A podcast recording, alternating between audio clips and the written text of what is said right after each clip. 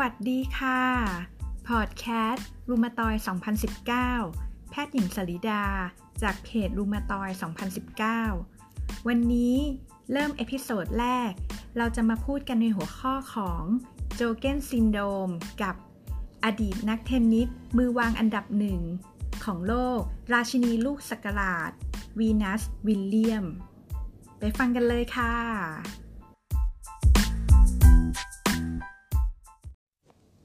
ค่ะ ก็วันนี้ก็จะมาพูดเรื่องของ Sjogren syndrome นะคะ ที่มาพูดเรื่องนี้เนี่ย ก็เนื่องจากยูล่าเ recommendation นะคะ ซึ่งเป็น guideline ของทางหมอ rheumato นะคะ ได้ออกแนวทางการรักษาโรค Sjogren syndrome นะคะ มาใหม่สำหรับปี 2019 นะคะ ก็อัปเดตมาก ๆ เลย ก็เราเป็นหมอ rheumato เราก็ต้องตามนะคะ ตอนแรกเนี่ยเราก็จะมาอธิบายกันก่อนว่า Sjogren syndrome คือโรคอะไรนะคะ Sjogren syndrome เนี่ยก็เป็นหนึ่งในโรคของภูมิคุ้มกันนะคะ autoimmune disease ที่มีผลมาทำทำลายนะคะอวัยวะส่วนต่างๆ ของร่างกายเราเอง อวัยวะเด่นที่อของโรคนี้เนี่ยที่จะโดนทำลายก็คือ ต่อมน้ำตาและต่อมน้ำลายนะคะ คนไข้ก็จะมาด้วยอาการเด่นๆ ก็คือ ปากแห้งตาแห้งเป็นหลัก อาการอย่างอื่นที่จะพบได้ก็ได้แก่ อาการแฟตทีกนะคะ คืออ่อนเพลีย ปวดเมื่อยตามกล้ามเนื้อ ปวดข้อนะคะ แต่พอกำลังจะรีวิวไกด์ไลน์อยู่ดีๆ ก็นึกว่า เอ๊ะ เหมือนมีนักเทนนิสคนหนึ่งนะคะ ที่ป่วยเป็น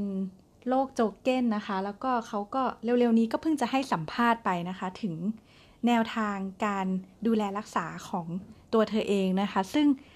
เเธอพูดไว้ค่อนข้างน่าสนใจมากเลยนะคะ ซึ่งคนนั้นก็คือวีนัสวิลเลียมนะคะ หลายๆ คนอาจจะรู้อยู่แล้วนะคะ หลายๆ คนอาจจะยังไม่รู้ ก็หมอจะมาเล่าให้ฟังนะคะวีนัสวิลเลียมเนี่ย เธอก็เป็นนักเทนนิสนะคะ ชาวอเมริกันนะคะ เป็นอดีตนักเทนนิสมือวางอันดับหนึ่งนะคะ ราชินีลูกสักลาดนะคะ เกิดปีใกล้เคียงกับหมอเลย ก็คือปี 1980 นะคะ แล้วก็หมอหมอเกิดช้ากว่า 1 ปีนะคะ ก็เอออายุใกล้เคียงกันน่าสนใจมากเลยนะคะอ่าก็ประวัติของเธอเนี่ยก็น่าสนใจตรงที่ว่า เธอเนี่ยเคยไปแข่งนะคะ กีฬาโอลิมปิกนะ ได้มาแล้วเนี่ยประมาณ 5 เหรียญทองนะคะ แต่ว่าแล้วก็เป็นแชมป์นะคะ กนสแลมเนี่ยหลายหลายแชมป์มากเลยนะคะ แต่ว่าที่สำคัญเนี่ยจุดเปลี่ยนก็คือปี 2011 เนี่ย เธอต้องถอนตัวจาก US Open นะคะ เพราะว่าอาการป่วยของเธอนะคะ ก็ตอนนั้นเนี่ย เธอได้เล่าให้ฟังว่า 7 ปีก่อนที่จะถอนตัวเนี่ย เธอเริ่มมีอาการเล็กๆ น้อยๆ มาแล้วนะคะ แต่ว่าเธอไม่รู้ตัวนะคะว่า แล้วหมอที่รักษาเธอตอนนั้นเนี่ยก็ยังไม่รู้ว่าเป็นอะไรนะคะ ก็ย้อนกลับไปตอนปี 2004 นะคะ เธอก็เล่าว่า ตอนนั้นเนี่ย เธอมีอาการอ่อนเพลียนะคะ เพลียมากเลย ไปซ้อมก็เพลีย เหนื่อยมากนะคะ เอ่อ แล้วก็เขาบอกว่า เออมันยากไปหมด ไม่ว่าจะทำงานอะไรนะคะ จะซ้อมก็เหนื่อย จะทำอะไรนิดๆก็เหนื่อยนะคะ แล้วก็เธอรู้สึกผิดหวังมากๆนะคะ ท้อแท้ผิดหวังมากนะคะ กับสิ่งที่เธอเป็นนะคะ แล้วก็บอกว่าอาการเนี้ยค่อยๆ แย่ลงเรื่อยๆ นะคะ จนเธอคิดว่าเธอเนี่ยจะไม่สามารถเล่นเทนนิสได้อีกแล้วแน่ ๆ เพราะว่าอาการเหล่านี้นะคะ หลังจากนั้นนะคะก็เธอบอกว่าเธอโชคร้ายนะคะที่อาการของเธอเนี่ยค่อนข้างจะเป็นแบบอาการแบบทิปิคอลนะคะ เป็นเอกลักษณ์สำหรับโรคโจเก้นนะคะ แต่ว่า วินิจฉัยได้ค่อนข้างช้านะคะทำให้มีผลต่อเกมของเธอทำให้เธอต้องถอนตัวนะคะ จากการแข่งขัน US Open นะคะ เธอก็อาจจะรู้สึกผิดหวังตรงจุดนี้นิดนึงนะคะ แล้วก็หลังจากวินิจฉัยได้นะคะ ก็เริ่มที่จะรักษานะคะ แล้วก็เธอก็เริ่มแบบปรับตัวปรับใจได้นะคะ เริ่มแบบรู้ว่า เอ้ย อะไรมันเกิดขึ้นกับร่างกายของเธอนะคะ แล้วเธอก็รู้ว่าโรคนี้เนี่ยมันเป็นโรคที่รักษาไม่หาย แต่ว่ารักษาไม่หายแต่ว่าเราแบบควบคุมอาการได้นะคะ แต่ว่าอาจจะต้องใช้เวลาคือไม่ได้สามารถแบบซ่อมแซมโรครักษาโรคได้อย่างรวดเร็วนะคะ ก็เธอก็เริ่มเข้าใจตัวโรคออกจากการแข่งขันนะคะ แล้วก็มาดูแลสุขภาพนะคะเขาบอกว่าเธอก็มีกำลังใจนะคะว่าโรคนี้เนี่ยมัน มันก็คือต้องใช้เวลานะคะ แล้วเธอคิดว่าตัวเธอเนี่ยจะดีขึ้นนะคะ ก็เธอก็ใช้เวลาการรักษาอยู่นานนะคะ ประมาณ 6 เดือนนะคะ นอกเหนือจากการรักษาแล้วนะคะวีนัสวิลเลียมยังปรับพฤติกรรมของตัวเองนะคะ ในเรื่องของอาหารนะ ก็เธอเปลี่ยนมาเป็นวีแกนนะคะ ก็กินแต่ ผักผลไม้เป็นหลักนะคะ หลังจากนั้นก็มีการออกกำลังกายนะคะ แล้วก็ good sleep นะคะ ก็นอนหลับนะคะ ก็ในเรื่องของกินอยู่ กินนอนออกกำลังกายนะคะ ก็ทุกอย่างรวมๆกันก็ช่วยให้โลกของเธอดีขึ้นนะคะ ก็เขาก็ให้สัมภาษณ์ในเรื่องของอาหารนะคะ ว่าวีนัสวิลเลียมเนี่ยกินอะไรบ้าง ในตอนเช้าเนี่ยก็เบรกฟาสต์นะคะ ก็กินสมูทตี้นะคะ ผลไม้นะคะ ก็มื้อเช้าเนี่ยจะไม่เน้นกินเยอะนะ จะกินน้อยๆ ส่วนมื้อกลางวันกับมื้อเย็นเนี่ยเขาบอกว่าจะกินโปรตีนนะคะ กินคาร์โบไฮเดรตแล้วก็กินผักนะคะเป็นหลัก แต่ว่าถ้าเธอจะแข่งเนี่ย เธอจะกินเยอะขึ้นเล็กน้อยนะคะ ก็ตามธรรมดาเนะคนต้องใช้พลังเยอะอะไรเงี้ยก็ต้องกินเยอะขึ้นนะคะ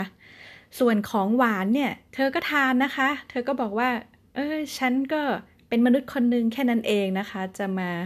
ซีเรียสอะไรมากนะ ก็ของหวานก็ทานได้นะคะ หลังจากเธอ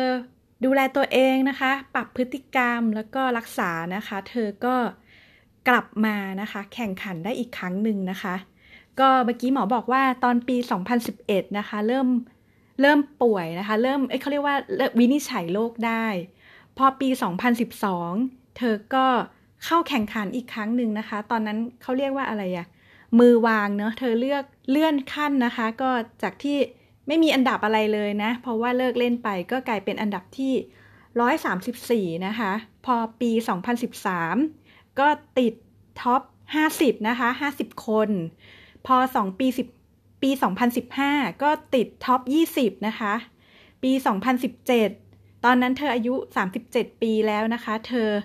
กลายเป็นมือวางอันดับ 5 ไปแล้วนะคะ ก็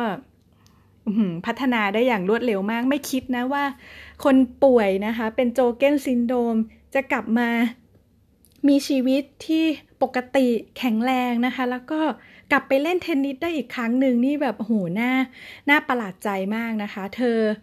ให้สัมภาษณ์อีกอย่างที่แบบน่าสนใจมากนะคะว่าเออไม่ว่าการแข่งขันนะคะ จะ มีชนะนะคะ มีแพ้นะคะ แต่ว่าเราจะเติบโตขึ้นนะคะ แล้วก็จะฉลาดขึ้น จะแข็งแรงขึ้นอะไรเงี้ยนะคะ แล้วเขาก็บอกว่าเขารักทุกๆโมเมนต์นะคะ ทุกๆ จังหวะชีวิตที่มันเกิดขึ้นที่ผ่านไปอะไรเงี้ยนะคะ ไม่ว่าmoment นั้นจะทำให้เธอเจ็บปวดนะคะ แต่ว่าเราก็ต้องแบบเรียนรู้สิ่งที่เกิดขึ้นนะคะ แล้วเธอยังให้กำลังใจนะคะ คนที่เป็น autoimmune disease ไว้ด้วยนะคะว่า ก็ไม่อยากให้คิดว่าตัวเองนะคะดำเนินชีวิตแต่เพียงลำพังคนเดียวนะคะ อย่าหมดกำลังใจนะคะ อย่าสิ้นหวัง แล้วก็พยายามคุยกับคนที่เข้าใจนะคะ หรือว่าอาจจะคุยกับคนที่ป่วยหรือมีอาการเดียวกันก็ได้นะคะ จะช่วยให้เรามีกำลังใจมากขึ้น แล้วก็อย่าแยกตัวอย่าแบบ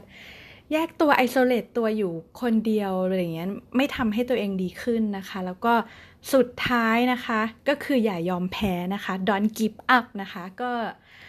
พูดไว้ให้สัมภาษณ์ดีมาก ๆนะคะ แล้วก็สุดท้ายสำหรับโตเกียวนะคะ ที่จะจัดขึ้นปีหน้าโตเกียว 2020 นะคะ ถ้าเธอได้ไปแข่งขันอีกนะคะ ก็จะ เป็นการแบบท้าทายชาเลนจ์ตัวเองนะคะว่าหลังจากป่วยแล้วเนี่ยแล้วแบบกลับไปแข่งโอลิมปิกได้อีกครั้งหนึ่งนะคะ เธอจะคว้าเหรียญทองนะคะเป็นเหรียญที่ 6 ของเธอได้หรือเปล่านะคะ ก็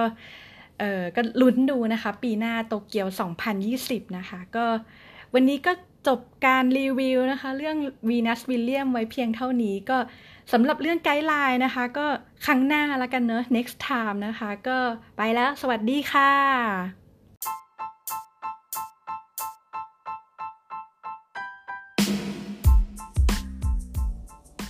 รายการพอดแคสต์ลุมาตอย 2019 ประจำวันที่ 28 พฤษภา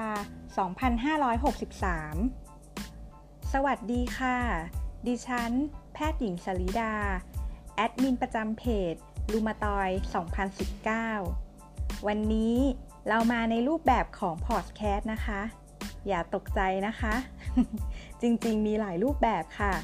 พอดแคสต์นี้จุดประสงค์ก็มีขึ้นมาไว้เพื่อคุยกันในเรื่องราวของสุขภาพ เรื่องทั่วๆไป เรื่องราวของรูมาโต เรื่องราวของอายุรกรรม ในรูปแบบสบายๆ เข้าใจง่าย เพื่อทำให้เราเข้าใจโลก และเข้าใจโรคมากยิ่งขึ้นค่ะสำหรับหัวข้อที่เราจะมาคุยกันในวันนี้ก็คือ เรื่องของ statin induced myopathy ไปฟังกันเลยค่ะ